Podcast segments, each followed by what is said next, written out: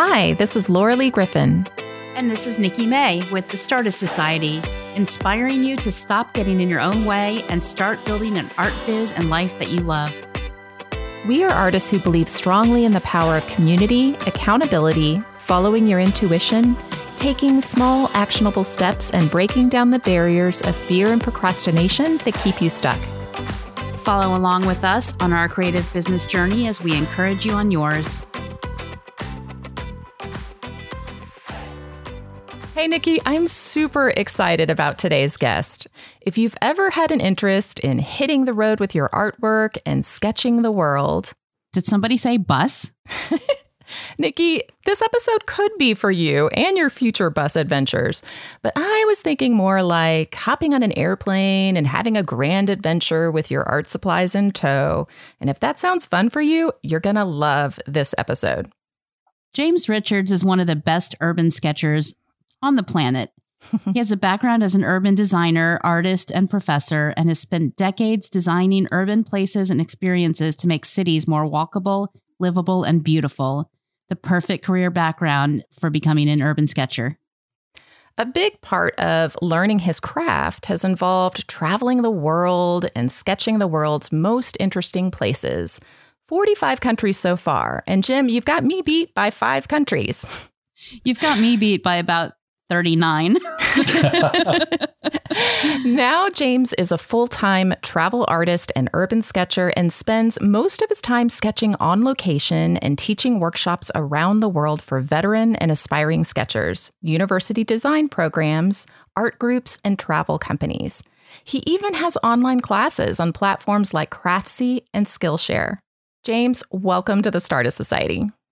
Well, thanks for having me. I'm, I'm really looking forward to the conversation. We're super excited to have you here. So, we always like to start by asking people what their Stardust story is, how they got started in their creative journey. But for you, for listeners who aren't familiar with the term, can you explain what urban sketching actually is? Sure. And, and, and I'm glad you asked because uh, gosh, it's just exploded across the globe as this kind of phenomenon since it was first founded. It's coming up on 12 years now, is, oh, wow. is all that it is. And we've got something like 350 chapters now uh, around the world. But urban sketching really didn't come out of art or out of design, it came out of journalism. Uh, mm-hmm. the founder, Gabby Campanario, was with the Seattle Times and had an illustrated column that was was doing very very well, getting some attention online and whatnot. And uh, he actually founded the initial organization with 100 correspondents, eventually the nonprofit and whatnot. But the spirit has always been drawing on location yeah. and drawing from direct observation. Um, you know, if, if you can finish it on site, that's wonderful. If you can, you know, get a drawing down and, and poof it up later, that's fine also. But the idea is to really record what's going on around you and maybe even capture some of the ambiance that's happening around you. Mm-hmm. And uh, when you post it online, tell a little bit of that story. And uh, one of the other things that, that really kind of defines urban sketching is drawing with a group and sharing with mm-hmm. the group and everybody learning from each other. And in that sense, it's far and away the most generous creative community I've ever been a part of. Yeah, I'd have to agree. I know there's a there is actually a chapter in Dallas that you used to be a part of. I um, founded that chapter. You founded that oh, chapter. Cool. And uh and and also I have taken the urban sketching on the road when I've done vacations with friends. Um, right. My my friend Leon and I went to Paris, and we ended up urban sketching all over Paris. And it helps you stop and really see what you're looking at instead of just kind of running from location to location. Um, so I, I definitely see both the community aspect as well as the you know being present in in mm-hmm. what you're creating and that journalism aspect like you were saying of, of kind of journaling your life and your travels that's absolutely true, and you uh, you you really hit on it. And Paris would be a wonderful place mm-hmm. to uh, to do that. But you know, you can do it in your own neighborhood. As far as that goes, the whole idea is just telling the story and sharing it with other people. Well, I really love this quote that you have on your website um, where you said, I never saw myself as Monet in the studio. I wanted to be Anthony Bourdain with a sketchbook. And I love the way that just totally captures the the spirit of it. Well, thanks. You know, um, I, I, I hit on that one day, and it just wow that that really does it. Um, one of the things about Urban Sketchers that's I think really unique from other arts groups is that uh, you've got a range of disciplines in there. You know, you've got designers like me, architects and landscape architects. You've got uh, film animators. You've got fine artists and whatnot. And um, over time, you see people refine their skills in such a way that that that more move from sketching in the street to becoming studio painters and some of those mm-hmm. types of things. And all I want to do is get on that plane or get in the Mini Cooper and take off and find stories. and sit in a cafe or sit on the sidewalk. Uh, it's just pure joy. We did a workshop up uh, with uh, Madeline Island School of the Arts recently, and they're used to having a lot of uh, plein air painters, you know, fine artists, that type of and thing. And where is that? That is right on Lake Superior on on Madeline Island.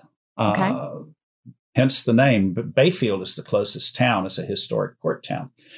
And after a few days, one of the staff people came up to me and she says, "You know, you guys are the most laid back and fun and friendly group that we've had in 30 years out here. nice. she says, we, we get some pretty high maintenance groups out here. but when I went into town and I saw you people sitting on the sidewalk and drawing our town and talking to people as you did, I said, these are good people. And I, of course, agree. So. yeah. Of course. So I I haven't done anything any official urban sketching, but I mean, I think back to my days in art school and I went to I went to art school in Italy and you know, this is this is uh late 80s and we did a whole lot of what would be described as urban sketching, sitting around town on on the sidewalks, on the steps, drawing everything and um I forgot how much I love doing that and and now I really am anxious to kind of get back into it. Well, where were you in, in Italy? I'm curious. Uh, I was in Cortona in Tuscany. University of Georgia has a studies abroad program there. All right. I didn't realize that you were University of Georgia, but I knew Georgia had that. Yeah. Mm-hmm. And I posted some sketches from Cortona a few months ago. Oh, wow. All these Georgia people came out of the woodwork and said, oh. I sat right there. I love that place so much. You know what? I did see one sketch that looked like it was the um the steps in the middle of town that mm-hmm. I'm going to have to go back to. yeah, uh, it, it's amazing to me how that kind of a drawing can just bring emotions flooding back. Definitely. From from years ago and and on the other side of the world and that's something that I am trying to do in in terms of of refining my skills is to learn to use light in such a way that it it's so packed with emotion and absolutely people tend to recognize a place as much from the light as they do from the lines you're drawing mm-hmm. or the colors you use yeah. or, or, those types of things but um, yeah the, the the type of drawing that you're describing for a design and art school it's just urban sketching, you know, before it was called that. Right. we got a bumper sticker name now uh, that that's handy to use, and uh, people tend to gravitate to it. But my goodness, people have been doing the grand tour for centuries. Mm-hmm. You know, if if if they were especially architects or from privileged families in Europe, part of coming of age was doing that grand tour. Right. and seeing what was going on. And if you weren't from a privileged family. You just got your book and you were obsessed and you hit the road. So, um, that's kind of how I came to it as well. So yeah, so let's talk a little bit about your start and your background and how you kind of discovered. You know, you said it's been around for what 15 years or so. How did you how did you come into urban sketching? Well, let's go back just a little bit further than that and talk about what you did before. Okay. Um, I guess I drew forever, but I was mm-hmm. never in a context where you had access to great teachers or or to even know what career possibilities were. Uh, myself, my parents, I, I grew up on and off in New Orleans.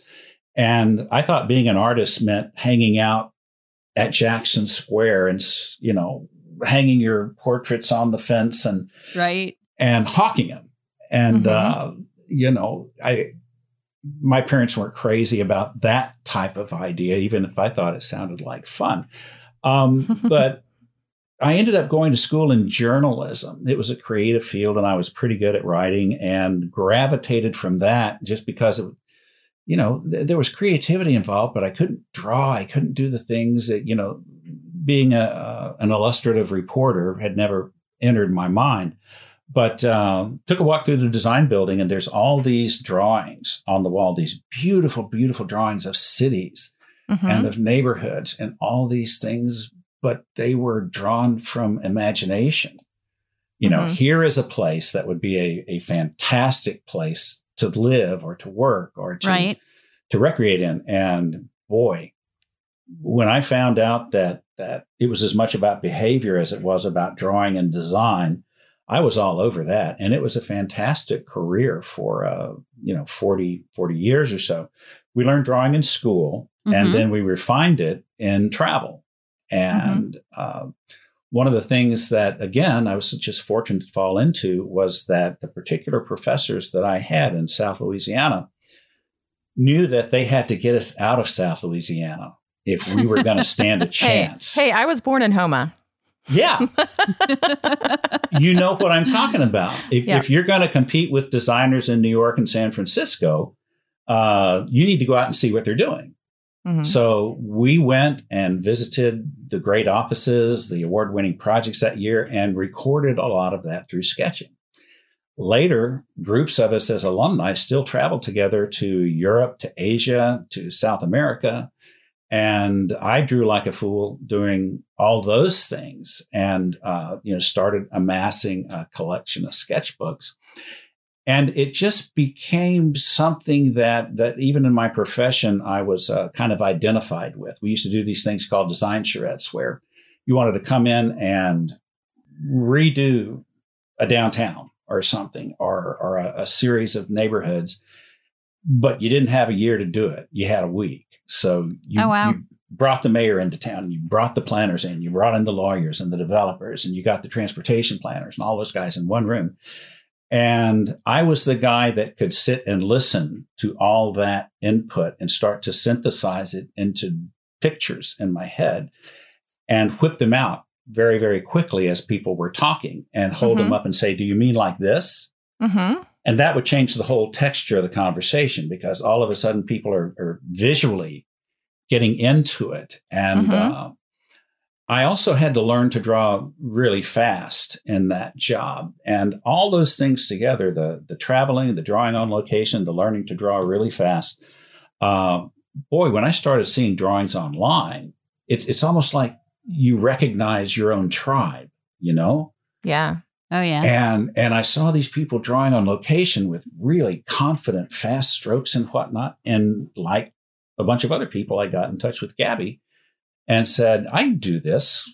What's going on? And well, you should join us. You should come on, you know, that, this kind of thing. So um, that's how I actually found the organization, but was just stumbling upon it. But mm-hmm. um, and when was this approximately? That was when I stumbled on it was 2010. Okay. When I actually joined was 2011. It was it was that's when they were incorporated as a nonprofit and had the first symposium. And I was actually a speaker at the second symposium in Lisbon. Nice. And uh, that again changed everything. When we had only yeah. about 300 people there, but they were from, you know, a dozen or so different countries, and everybody was just so happy to really meet face to face all these people that we we'd known online. And we kind of knew them better than if we just met at a bar or something. Oh, yeah. Because, mm-hmm. you know, you're seeing their work and you're kind of watching their journey. And I got so turned on by that whole experience that I came back and tried to form Urban Sketchers Fort Worth. And I couldn't, yep. you had to have three, three founders and I couldn't find two other people who were interested oh, because oh, wow. they they hadn't drunk the Kool Aid. They they had no idea what I was talking about. It, it sounded like work, right? Uh, I call my architect friends, and they'd say, "No, no, I'm not going to do that." Uh, so I started calling people in Dallas. I couldn't find two other people, so I called Gabby and I said, "That's crazy."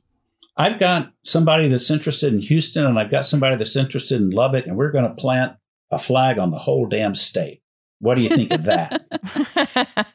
he says, "Go for it, man. You know we've got Urban Sketchers Brazil, we've got Urban Sketchers nice. Portugal. Just just go for it." So so that's how that started, and uh, started slow, built up over time. And one of the last things I did before we left Texas was we split that chapter up into five individual city chapters, mm-hmm. and I think three of them are just going bananas and you know mm-hmm. one's coming along and one I don't hear from. So that's that's not bad odds. The Dallas Fort Worth group is just bonkers. Every time I see them having a, a, function I'm just really really happy for them yeah.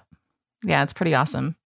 And you were mentioning Lisbon as well. When I was in Lisbon I went to a bookstore and they had an urban sketchers book that yeah. were it was it was amazing that their chapter had created right so well yeah you know what's what's fascinating about that is that some countries and cultures have much more of a tradition mm-hmm. of drawing on location. Uh, and in, in Portugal, when we were there, I learned that you know everybody carries a sketchbook.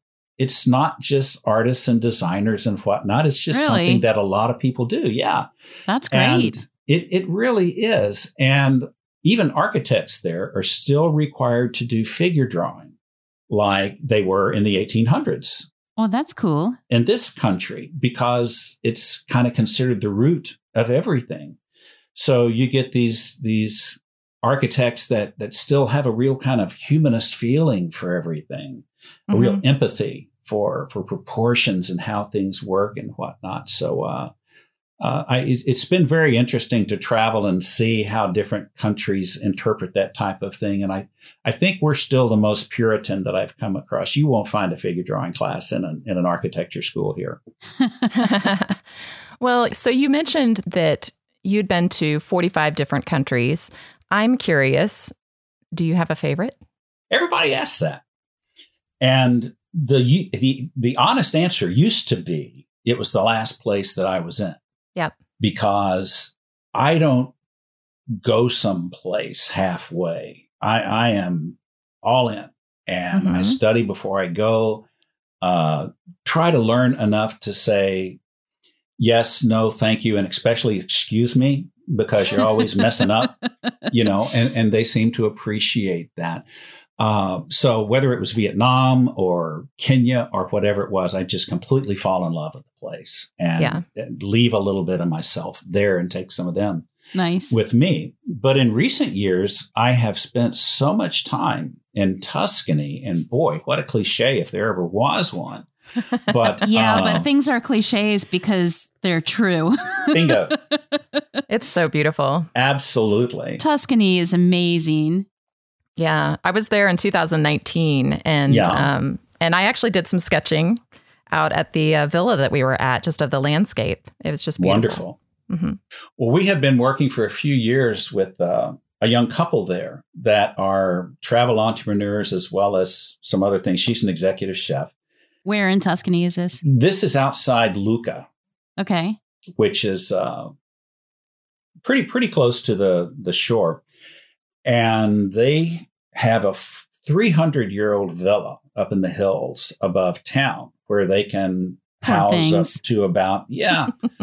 oh, it's work. Do you remember the early scenes of Under the Tuscan Sun? Yes. Yeah. Yes. Oh, it's like that. it, it's it's they're constantly working on this place, but right. But at the same time, it's a dream, and Carolina's cooking is just just off the charts. So you've got that immersion in the culture from a food standpoint, from a landscape, from the old architecture. Mm-hmm. Uh, we yeah. go into Lucca and see a Puccini opera concert, you know, while we're there, as well as the drawing. And the mm-hmm. drawing, I don't try to get people to do great drawings or to draw like me or anything like mm-hmm. that. It's more learning to use it as a tool for discovery. Mm-hmm. That you know we as, as, you were saying earlier laura we look at places more deeply. We, we we concentrate on them more. We learn more about them that way. And you're imprinting that visual image on your mind as you're doing it uh, much more mm-hmm. so than you can walking by with a, a cell phone. Right. Snap a picture. Right. Doing a quick one and and moving on.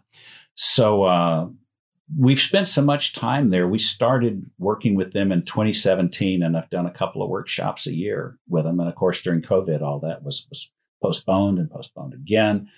Uh, we're ha- hoping to get back there in uh, May of this year and again mm-hmm. in October. So we've all got our fingers crossed that everything works out.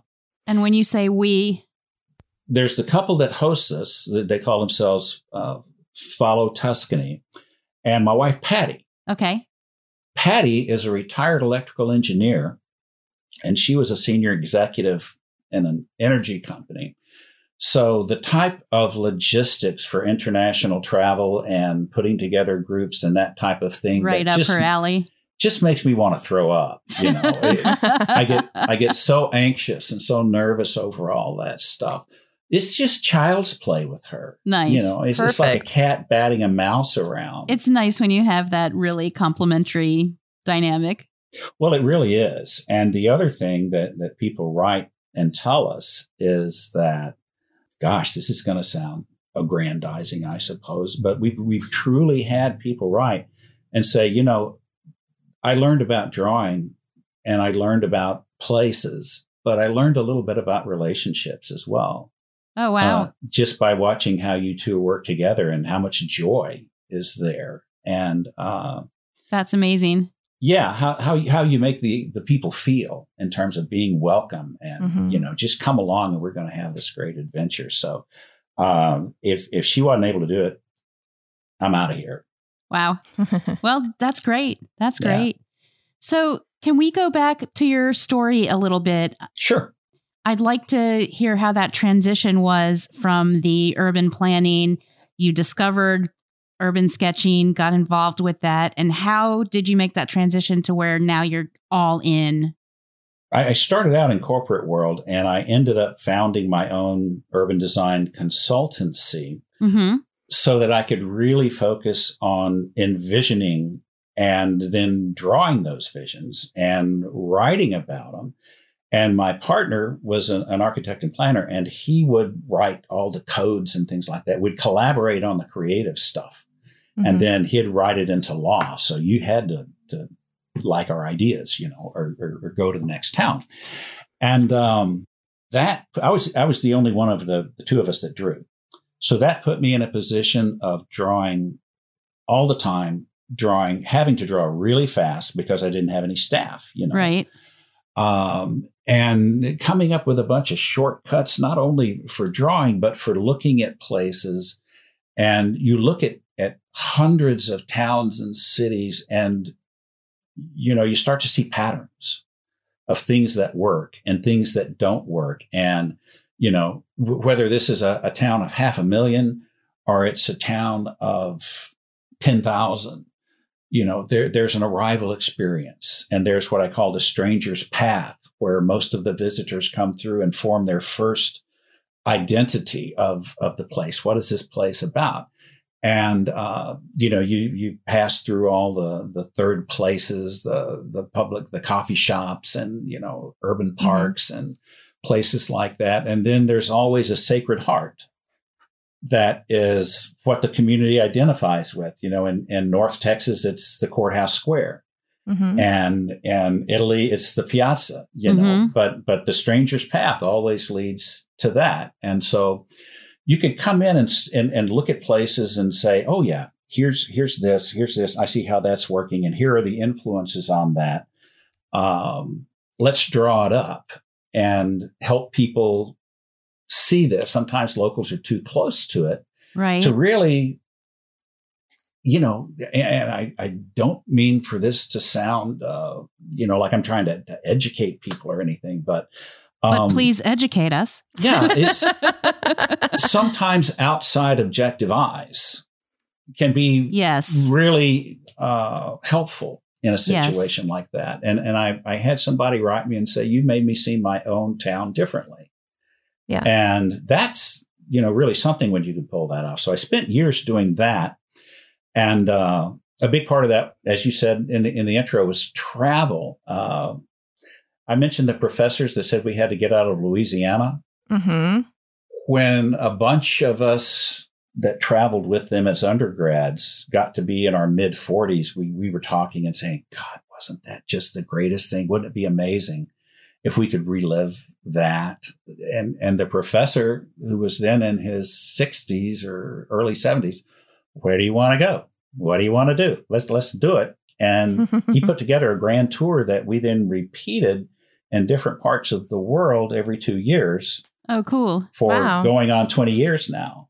And uh, that, I, I mean, that racks up 45 countries pretty quickly. Yeah, I bet. It also had to do with the internet coming along and, and, and yeah. especially social media when it did. Urban Sketchers wouldn't exist without right. social media. Yeah, that's true. And when I was traveling, posting all that stuff online, uh, it I was already there. I was already urban mm-hmm. sketching and part of the community, just didn't know that a tribe existed. Right. So it, yeah, it was just a very natural transition. Well, I love that. And you may have noticed in our intro, um, I jokingly mentioned a bus. Yeah. And uh, I'm in the process of converting a school bus to live and travel in. Oh man, that's so cool. a school bus. A school bus. Yeah, a schoolie is what they call I it. Love it. Um, so I am super excited about getting back into sketching places I go. So I haven't done the the official urban sketching thing, but I'm thinking it's going to really fit in with the new lifestyle. Well, it's interesting. You know, there's a, a very uh, kind, kind of one of the fathers of reportage art or, or illustration was a guy named Frank McMahon. Okay. And Frank was the guy that when I was growing up, you'd get your Life magazine or your Look or your Sports Illustrated or something. And every, uh, maybe twice a year, there'd be a story that was all hand drawn in excruciating detail. And, you know, he covered the uh, Medgar Evers trial that way and the mm-hmm. civil rights movement and Apollo 11 and oh, all wow. these things that that ended up uh, kind of being how America saw those events in a lot of ways and and and helping to define them in that way as well. But there's a great photograph of him on location. It's a VW van. Oh yeah, the camper van. with the doors open and he's got a drawing table in there and he's looking wow. out and drawing whatever he's drawing. Now, his son told me that was a setup, this kind of a joke. right, right. But it doesn't have to be. Yeah, yeah, yeah. true, true. well, that's that's kind of my plan for sure. Um, I'm excited for you. Thanks, thanks. I'm also excited about drawing on the bus, on the outside of the bus. Mm-hmm, mm-hmm. I think that's going to be really cool. Yeah, that's going to be super fun. I think so too. And when you get down to uh, South Florida, check us out, and we'll uh, go around and do some drawing. Uh, you can count on it because I'm never spending a winter in this snow again. I'm actually from South Florida myself. oh, cool. Where? Yeah, uh, the the opposite coast from where you are, I believe. Um, I was born in Miami and grew up in North Palm Beach and nice. near near Fort Lauderdale. Fantastic. But now I live in Paducah, Kentucky, and I'm going to invite you to come sketch in Paducah. You should check it out. It's a great little historic river town. I've heard of it, and and river towns are my favorites. You know, we we stayed at a B and B in Hannibal a couple of years ago. Uh-huh. That was just amazing. Well, you have yeah. an open invitation to Paducah. Thank you, thank you. we we actually do that sometimes, and it's usually in concert with a gig someplace where mm-hmm. we're doing a workshop or a university yeah. lecture or something. And Patty will put together, you know, or, or she'll she'll have the concept. Yeah. Mm-hmm you know, we're going to Arizona State. We're going to fly in. We're going to do this. And she says, Oh, no, we're going to do a Route 66 road trip. Oh, yeah. From Oklahoma across Texas and New Mexico to Arizona. And we're going to nice. do it that way. Nice. Uh, and all the little towns that you hit along the way. We did the same thing up in uh, oh gosh, Washington State and into the big national parks out that way. And Fun. again in Utah, when we had a gig at, at University of uh, cool. Utah and saw the national parks and drew those. So yeah, well, uh, we have um, we have an art school and a great workshop space. So I I've got gears turning. Let's talk. yeah, definitely. But let's get back to you. well, you know, you, you talked about all of the international travel. And right. actually, if we go back a little bit, you know, you you were doing your career, you started getting into the urban sketching, and then at some point you kind of went all in. And I know, I know you have a book. I know that mm-hmm. you teach now. I know that you've taught at the symposiums. Like, at what stage did you go, wow, this is something I can basically do for a living? You know? Yeah. It's sort of like the dream, right? Travel the world and sketch and show others the way. Well, well, it is. It is. But I, I, this is going to sound kind of strange too. I got a lot of strange sounding things. We're good um, with strange. yeah. I didn't really choose it. Uh, there okay. have been two or three 180s in my career that I really didn't feel like it was a choice on my part. I felt mm-hmm. like the universe was grabbing me by the collar and saying, no, we're going to go this way now. Okay. And sometimes it took something pretty traumatic, you know, for, for me to accept that. But then all these worlds opened up. And that's how I was able to leave corporate world and kind of find my own creative voice and use that in the design world. And, and then again, th- there was this phenomenon going on where all the, the art and design schools, or especially the design schools, were doing all the work on computer, dropped the drawing classes basically. And mm-hmm. I started getting calls from firms and from universities saying, we kind of threw the baby out with the bathwater. Can you help us figure out how this digital world and, and what we used to do mm-hmm. work together? Okay. And so we started doing a lot of college gigs. And oh, that's cool. I, I accepted one of them. It was kind of funny for free. The guy calls me up and says, We were going to invite so and so, and he wanted $3,000. And my professor said, Call Richards, he'll do it for free. and, you know, there's this awkward silence for a second. And then I thought, Okay, I'll, I'll, I'll do this. And what came out of that was one of the faculty members ended up spending eight hours in there watching what we were doing. And he comes up to me afterwards and he says, Surely you're putting a book together on this. Yeah. And yeah. you said, Of course I am. Yeah, no, I said, I don't have the first idea. I've always wanted yeah. to do that. He says, Well, I've got an idea. Come to my office tomorrow. And he had published a lot of books yep. and introduced me to the publisher. So, so these things started falling into place that made it really impossible for me to continue consulting Right. But, and so then you've got to make a choice. Am I going to, mm-hmm. you know, keep working in the public sector or am I going to follow this and just see where it goes? And where it went was the book and magazine articles and then craftsy calls. And you do this 1st mm-hmm. kind of, you know, big production. I actually took that class, the Energy of Spaces one. You might have more than one on there, but I took that class. You're the one. Okay. Yeah. I thought it was a fabulous class because Thank you, you so even much. showed people how to um, draw people in a very right. basic way and using the horizon and everything. And I thought, oh, I I never knew how to do that before. So I think you're a fabulous teacher. But yes, well, I was the one person on Craftsy that took your class. Thank you very much. Actually, that's got about 6,500 students, so it did pretty well. But uh, one 6,500, whatever. Uh, what What's funny about the people thing is that it's it's a it's a pretty good icebreaker to get people started. Yeah, because you're not investing a lot of time. It's a very easy little thing to do. And I've actually had people get back in touch and say, you know, after I, I did that lesson, I was at dinner with my wife and some friends, and I just started doodling on the tablecloth, doing what you showed me. Yeah. And everybody was like, oh my gosh, you're, you're amazing. This is, the, this is the coolest thing ever. So he says, so you saved my marriage basically because of your little tricks that I can draw on the, uh, on the tablecloth. On the tablecloth. Nice. Yeah. nice. Maybe that'll get me some dates. Heck yeah. so Craftsy called, you did that class. Then what was next for you? Well, that really, you know, there, there was early on, half a dozen of us or so that were were doing workshops at Urban Sketchers symposiums or whatnot, the Craftsy called.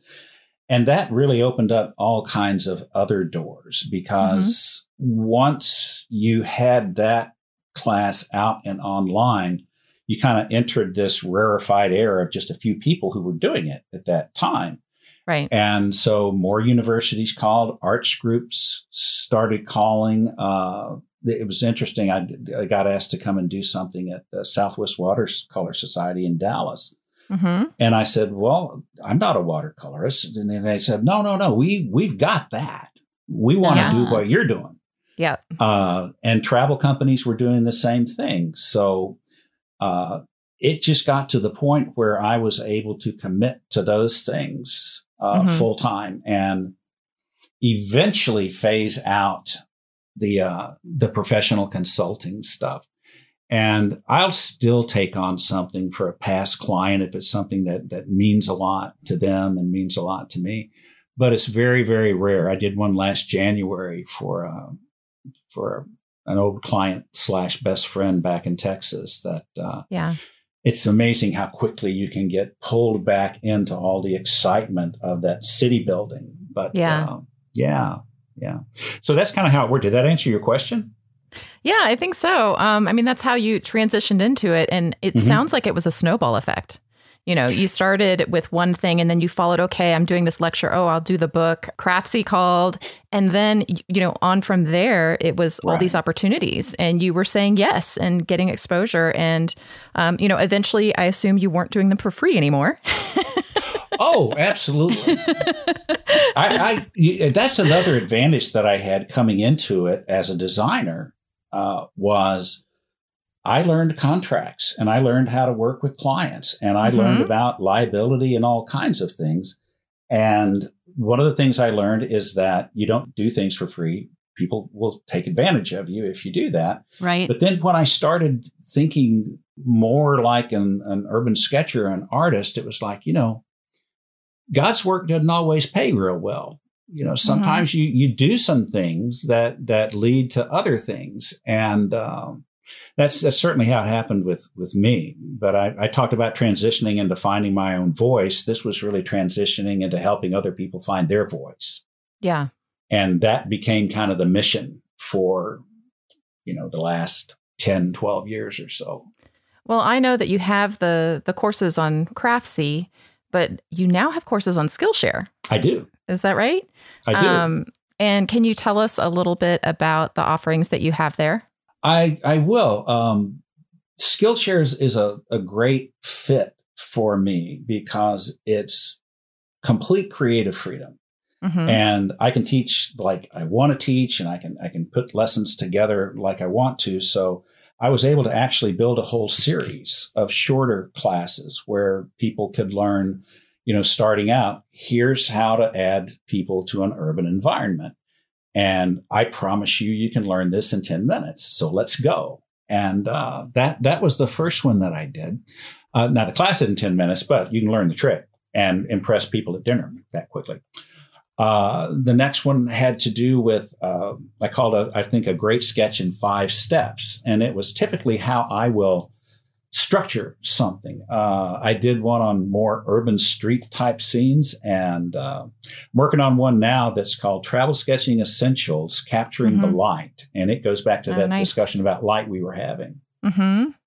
Yeah, it's amazing. I, I remember seeing in Fort Worth, actually, at the Kimbell, there was a Monet exhibit that was towards the end of his life, and they showed all the different phases of light, and it would be the same it would be like the the same image the same haystacks you know that he was doing from his his garden and but mm-hmm. seeing the the light change was just yeah. so fascinating yeah so i want to change the subject just a little bit and i want to talk about supplies mm-hmm. I haven't done this kind of sketching in a really long time and when i did i pretty much just used pencil mm-hmm. Um, but I want to get back into it when I'm on my bus. So yeah. talk to me about about getting started. What are the basics that you need and maybe, you know, some favorite specific supplies? Yeah, yeah, absolutely. Um, first of all, pencil's a great way to start. Mm-hmm. And some, you know, there are people obviously that that are just maestros with pencils and can do incredible things. That's this kind of their medium of choice or, or one of a few of choice. Uh, in my case, I like to use ink, and that started when I did a three week tour of Southeast Asia. Mm-hmm. Did it all in pencil, and when I got back, it was all smeared all over the pages. Oh yeah, yeah. And I said, I, I, I had to adopt a drawing style that I'm, I'm got now that is, uh, you know, let's put the line down in ink. Yeah. And you can't erase. You got to commit to it. But oops, it's in the wrong place. Let's do it again. And if it doesn't, let's do it again. Let's just yeah. restate and kind uh-huh. of keep moving with this thing. And it resulted in much more organic drawings than if I was worried about erasing and getting everything, you know, just just so so. Well, yeah, and specifically for my style, when I draw in pencil or ink, I'm not fast. I'm meticulous and mm-hmm. I'm always trying to loosen up and be more sketchy. So yeah. I think you work with fountain pens quite a lot. I do. I do. Which maybe leads to that a bit more. It does, but I, I like to have typically two types of pens with me all the time. Okay. And one is a real fine line. Uh, mm-hmm. And something that I have found that works really, really well for me actually is this Uniball Eye micro pen, which is a cheap little pen that you can buy by the dozen. But uh-huh. it was it was given to me as a gift by my host in Vietnam, and I thought, "Geez, you give me this cheap pen for it." and then I used it, and it changed your life. It's waterproof. It just glides. You know, it's so much fun to use. Nice. So I'll use those. I'll also use the Pitt Artist Pens by Faber mm-hmm. Castell. And when uh-huh. I'm using those, I'm using them because I love that sepia ink in it. Okay. Uh, especially in Italy. Boy. Oh, does, yeah. Italy and sepia are. Yeah, go hand in hand. All of a sudden you're Da Vinci, right? You know, you're out there just, just going to town. Another awesome lefty yeah. so those are the fine line things that I use, but then I like to have a Fude nib fountain pen as well. And okay. sometimes I'll draw with it alone. But the idea with those, you know, is that they've got a bent nib like a calligraphy pen. Okay. So depending on the angle you hold it and move it, you can get hair thin lines or you can get really fat bold lines just like calligraphy strokes oh nice so i'll use that to, to really bolden things up and to add darks and mm-hmm. a lot of times to do the foreground yeah uh, so that it appears closer you know than, right. than uh, if i was doing it all in one line weight so I like to have those two things. I like to use watercolor on top of those. So uh-huh. you know, the, obviously the the fine liners and the fountain pens are all using waterproof ink. Yeah. Um, that's not always real easy. It takes a lot of experimentation sometimes to uh, to, to find a really good one. Mm-hmm. But I use the Atramentis archive ink, so there you go. That's the one that I use, and yeah. also the car- the platinum carbon ink. I like that one. I've used that one as well. Yeah. Um, I like their I like their fine liner uh, pen that they have. They have one that's like extra fine or something. I've never done that. I need I need to try that. Um, it's the the the platinum carbon ink uh, fountain pen, mm-hmm. and they're cheap. They're like I don't know what they are, 12 dollars, but they're awesome. Yeah, I've got a metal travel palette for watercolors, uh-huh. and it holds sixteen full pans, and I use oh wow four of them about eighty percent of the time. Yeah, yeah, four of the pans. Yeah. Yeah, four of the pans out of six. Okay, so what are your top colors? I'm curious. My top colors are Naples yellow. That's a gorgeous color. It is a gorgeous color, and there's an Italy theme today. If if people haven't noticed, well, what are you going to do? You know, but I actually discovered Naples yellow here in this country because I've drawn a lot of architecture, mm-hmm. and it makes a fantastic base over what I call everything hard the the building facades, the the pavements yeah. that unless you're going to keep them as white space, for two reasons. One, it's it's wonderful on its own, but then to to add colors to it and let them mix and everything. And if mm-hmm. if you need to go more reddish for masonry, it's real easy to do that. But the fact that you've got that as a beginning kind of holds everything together from a color standpoint. Nice secret. And not only that, here's the other secret. People okay. write and they say, I don't understand why, but your drawings just, they make me happy. Yeah. I said, well, that's a shameless trick. You know, if you, if you put this undercoat of Naples yellow or whatever on all this stuff, it's a transparent medium. So that yellow is always going to kind of shine through. Ah. Does that sound hokey? You know, but it's true. And it's just a happy color. It is a happy color. I love that. It's like sunlight. It's it's a color of life. Yeah, you you're know? warming everything up. in in the same way, kind of that turquoise is with the Mediterranean or something Mhm. like that. So, um, I use a lot of Naples yellow. I Okay. use uh, the red. I use is Mayan orange, and I use a lot of that. These are Daniel Smith colors. Uh huh. Uh, I use a Prussian blue and a uh, alizarin crimson, Yes. Mhm. mostly to mix together for shadows. And Right. you can Ah, make nice. warmer shadows with more alizarin or cooler shadows with more Prussian. But really, with those four colors, you can you can make everything. Pretty much. Pretty Yeah. much.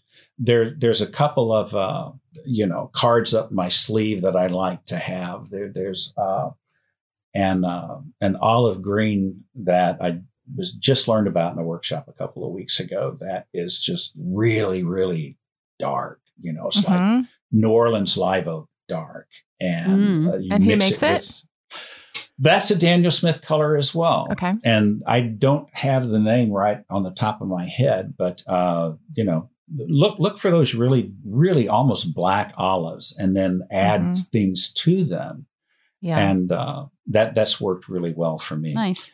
I use a set of uh, Da Vinci travel brushes, okay. number eleven, number seven, and number four.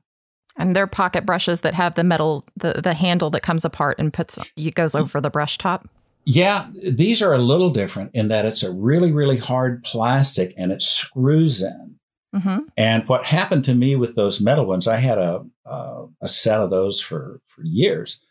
If I left the brush too wet, the wood would absorb it and break the metal, Mm. Mm. and it would never completely come off, but it always kind of rattle on there. And Right. you know, ain't nobody got time for that. So No, nobody wants Uh, that. no.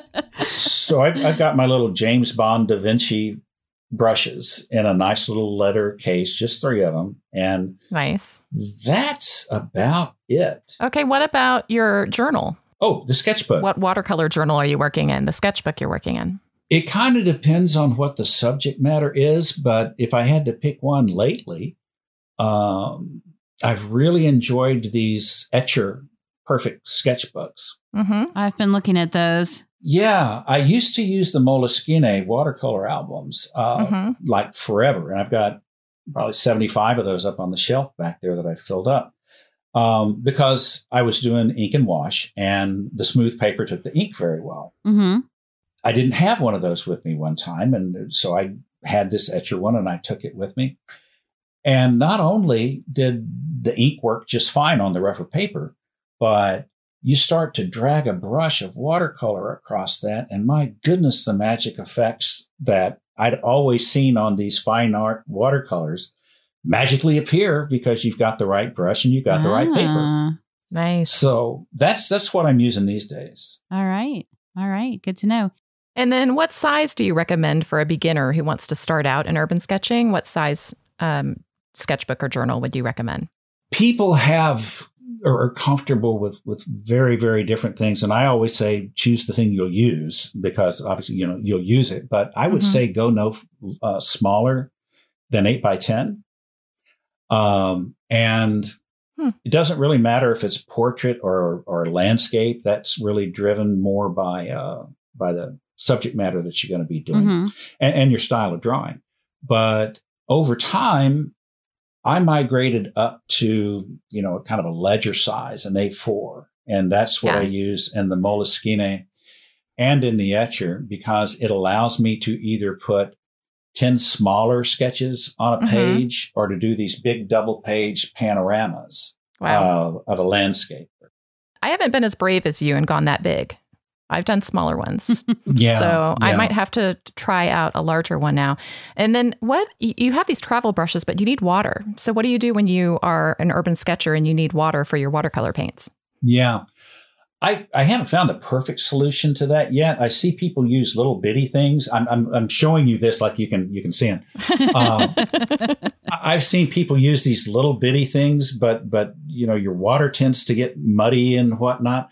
Um, right. I always carry a water bottle and use my water bottle to fill up my little collapsible cup, and I've got a yeah. collapsible cup uh, it's a relatively new one that Faber Castell just put out, and I love those. I have two of isn't them. Isn't that cool? It's kind of rubbery, you know, mm-hmm. and, and, it, collapses, it collapses down. down. and your brush will sit on top without rolling off. That's right, because it's got little ridges. So oh. that's the weapon of choice. Do you ever use water brushes?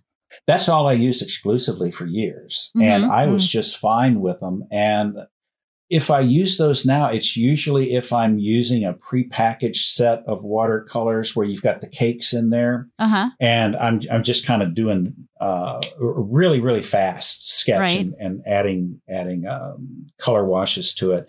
There are people like Mike Daikubara, you know, who uh, wrote Sketch Now, Think Later, that mm-hmm. uses water brushes exclusively because his whole thing is working really, really fast and mm-hmm. a minimum of tools and and just get out there and do it. And he does beautiful stuff with water brushes. So it's again kind of what you're you're personally comfortable with. Yeah, and what I like about urban sketching is it doesn't take a lot of money to get started. Right. You know, yeah. a lot of people get nervous about starting something new and it's going to be really expensive. And with urban sketching, that's really not the case. Now, what do you do though if you're on location and it starts raining? you just paint wet on wet, Laura.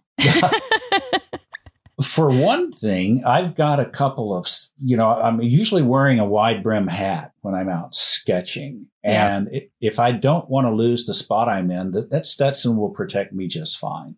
Yeah. um, otherwise, I and we did this a lot when we were sketching in, in Dallas Fort Worth. We just moved the group over to the nearest kind of overhang right. especially if it had a table and wait service and you could get a cocktail. Yeah. And that's what we did during the rain. All right. That's my kind of sketching, sketching with bourbon. There you go. and I I love that um, during one of these urban sketching events, when people go sketch whatever they want, it, you could all be in a similar location but scattered around, and everybody right. will notice something different. And then at the end, you come together and look and see what each person sketched that day, and it really is a, a cool experience. That's exactly right, and you know you get a lot of insight into how many different ways that you can interpret something and also just in terms of drawing styles, whether mm-hmm. it's really, really minimalist or whether it's, you know, focusing on one thing and being super detailed or, or whatever it is. And um, I think with beginners, that's kind of how you begin to build a style is to learn from other folks and emulate. Definitely. And, you know, downright copy. Early in my sketching career, I was copying work from Ronald Searle mm-hmm. and Paul Hogarth and some some landscape architects whose work that I was enamored with. Mm-hmm. And uh, as as you have to draw more and more, and in my case, draw faster and faster, that your own contribution to that can't help but emerge. It's like trying yeah. to keep weeds out from cracks in the concrete. It's going to come through. Yeah, yeah. Your style is gonna gonna develop as you're doing it, no no matter what you're doing. Mm-hmm. And I, I think that's one of the incredible benefits of urban sketching. Now, I'm a detail oriented person. And so when I sketch, I tend to want to put in a lot of details. But mm-hmm. when you're on site, you don't have necessarily the time to do that. Right. And so for me, it was that, you know, helping me get a little bit quicker at sketching, get a little looser, and then also getting more comfortable with other people watching me create because when you're hiding in your studio, nobody has to see what you're doing. Um, but when you're out like in public and people are walking by and talking to you and, oh, what are you up to? Um, starting to get a little more comfortable with that, um, which I think is a benefit. So, what do you think, Jim, are some of the benefits of urban sketching? Well, one of the biggest ones uh, is what you just mentioned. I don't think you can overstate the uh, how much richer the experience is when you meet some locals.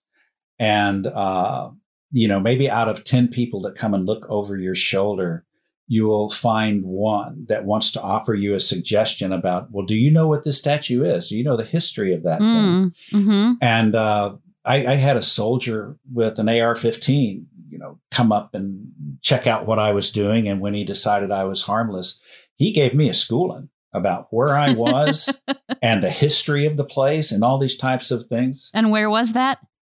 Um, this was in Dominican Republic in uh, Santo Domingo, the, the, the capital there. And I was drawing this giant, like 60 foot statue looking out to the sea. Wow. And this guy says, that's the person who ended slavery here. Basically, he Oh, was wow. the rebel that, uh, you know, kind of, kind of set the place free. So, um, you learn a tremendous amount like that. And I've also found that it's a great cultural bridge, you know, uh, that transcends language, transcends geography, transcends even political ideologies, that that type of thing. Uh, I try to make this real short, but I got busted by Cuban customs Oh my gosh. when I was leaving Havana. With a whole bunch of cigars. I don't. Know. No, I, it, it was my paintings. It was my paintings, and the the gate agent insisted on a tip, and apparently my bribe wasn't big enough for him to be happy. And you know, Wow. I ended up in a green interrogation room Oh with my the gosh. proverbial bare light bulb. Um, and they were yelling at me, and they were, you know, just really, really upset. And finally, one comes in who speaks English, and I said, "Look, I, I had this exhibition." uh, this is all my art, blah, blah, blah, blah. And she says, Senor, it will go much better for you if you tell me what is in the box. I said, it is art. I swear. It, it, it, So they cut it open and Uh-huh. started pulling out paintings. The first painting comes out and the, the person who had been most aggressive says, Oh, que bonita. Ah, Aw. Oh, it's, it's beautiful. Isn't it? Aw. and they all start pointing to things in the paintings that, that my uncle works at this bar. oh wow. Oh. You know, my mama had a car like this car that you drew, just like that. This is the Yeah. Malecon. Do you know about the Malecon? And they ended up pulling them all out and talking about them. And uh, one of the the customs people said, "Now, just wait, wait.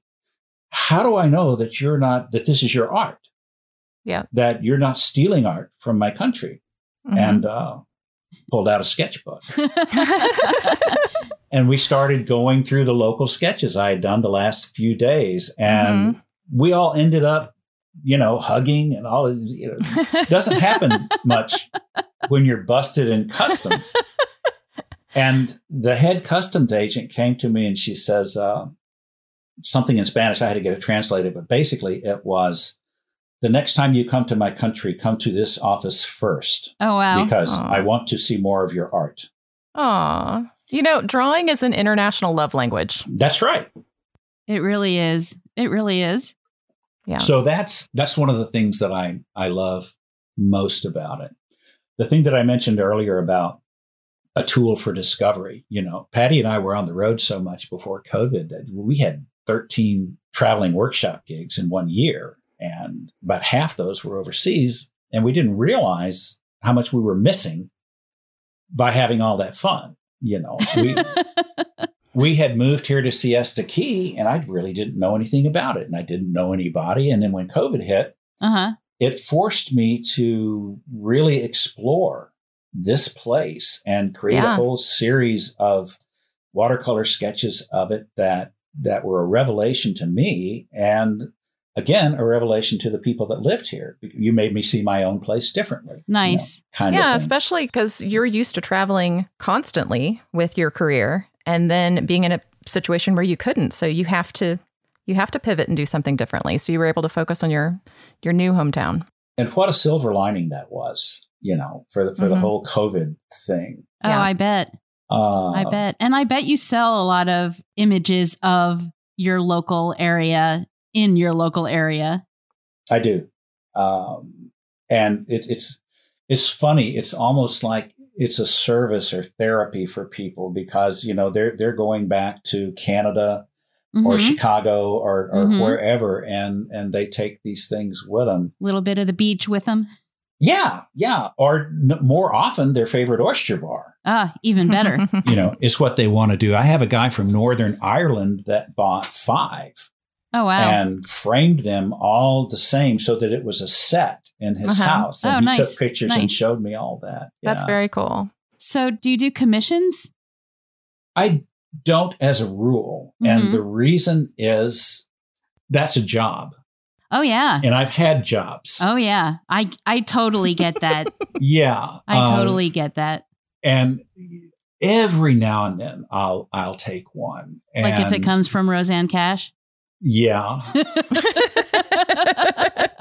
if Rosanne calls, you know, what are you going to do? We heard about that one. You're going to say yes to Rosanne Cash.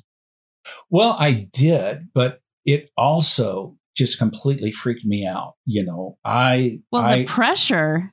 Yeah. I accepted that thing and I told her I'm looking forward to, you know, kind of hearing about your vision for this piece. And she says, I would never presume to tell another artist how to work. Oh, I love her. Most people who commission work don't have that idea. Yeah. No, yeah. they don't. They, they say, don't. I came to you because you do this beautiful work. Now, can you do something completely different? Right. but uh, long story short, I ended up doing about 10 oh, of wow. the paintings that she wanted because you know you're you're overcome by this oh gosh i can't draw a line. I'm a fool you know she's going to hate this all this stuff. I'm a complete fraud. Yeah. Who told me i could draw? Exactly. Why did i agree to do this you know? Um, but i finally ended up with with two that i was mm-hmm. comfortable enough to send her and i said please choose one of these as the gift that you're you commissioned me for and please keep the other for yourself. It's my gratitude nice. for you involving me. That's a brilliant idea, actually. In this process. And, uh, you know, we got to meet her and her family and all that stuff. It was just great. Very cool. So um, we're sad because we're we're coming up on a little over an hour and we've just so enjoyed this conversation. Me too. But we do have a couple more questions for you. Okay. So one of those is what is one piece of advice that you can give to artists and illustrators who are just getting started? I would say just go and do it. And if you can't do it in front of people, do it in your backyard or find a, a, a quiet park or something where you can. But it really helps to be able to draw in a group. Uh, I, I, wrote one time that it's kind of the difference between plunking away at three chords on a guitar in your bedroom or joining a garage band and everybody supports each other and you learn from each other and, and, mm-hmm. and lift each other up.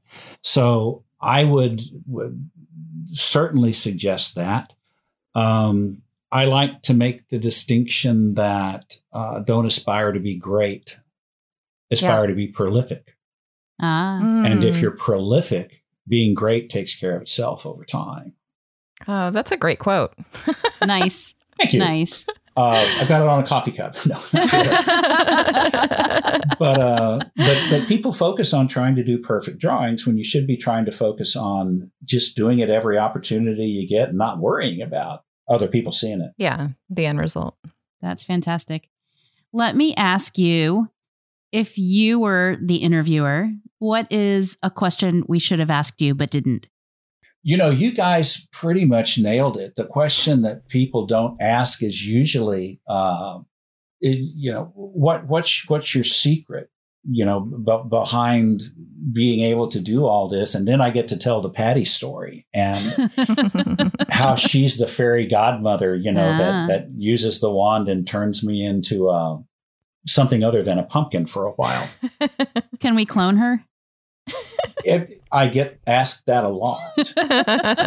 and what's what's really interesting though is that there are a couple of urban sketchers in the international organization and kind of in the teaching cadre whose wives, you know, had a career or one kind or another, or, or their husbands or whatever it was, and watched how we were working and said, I think we could do that.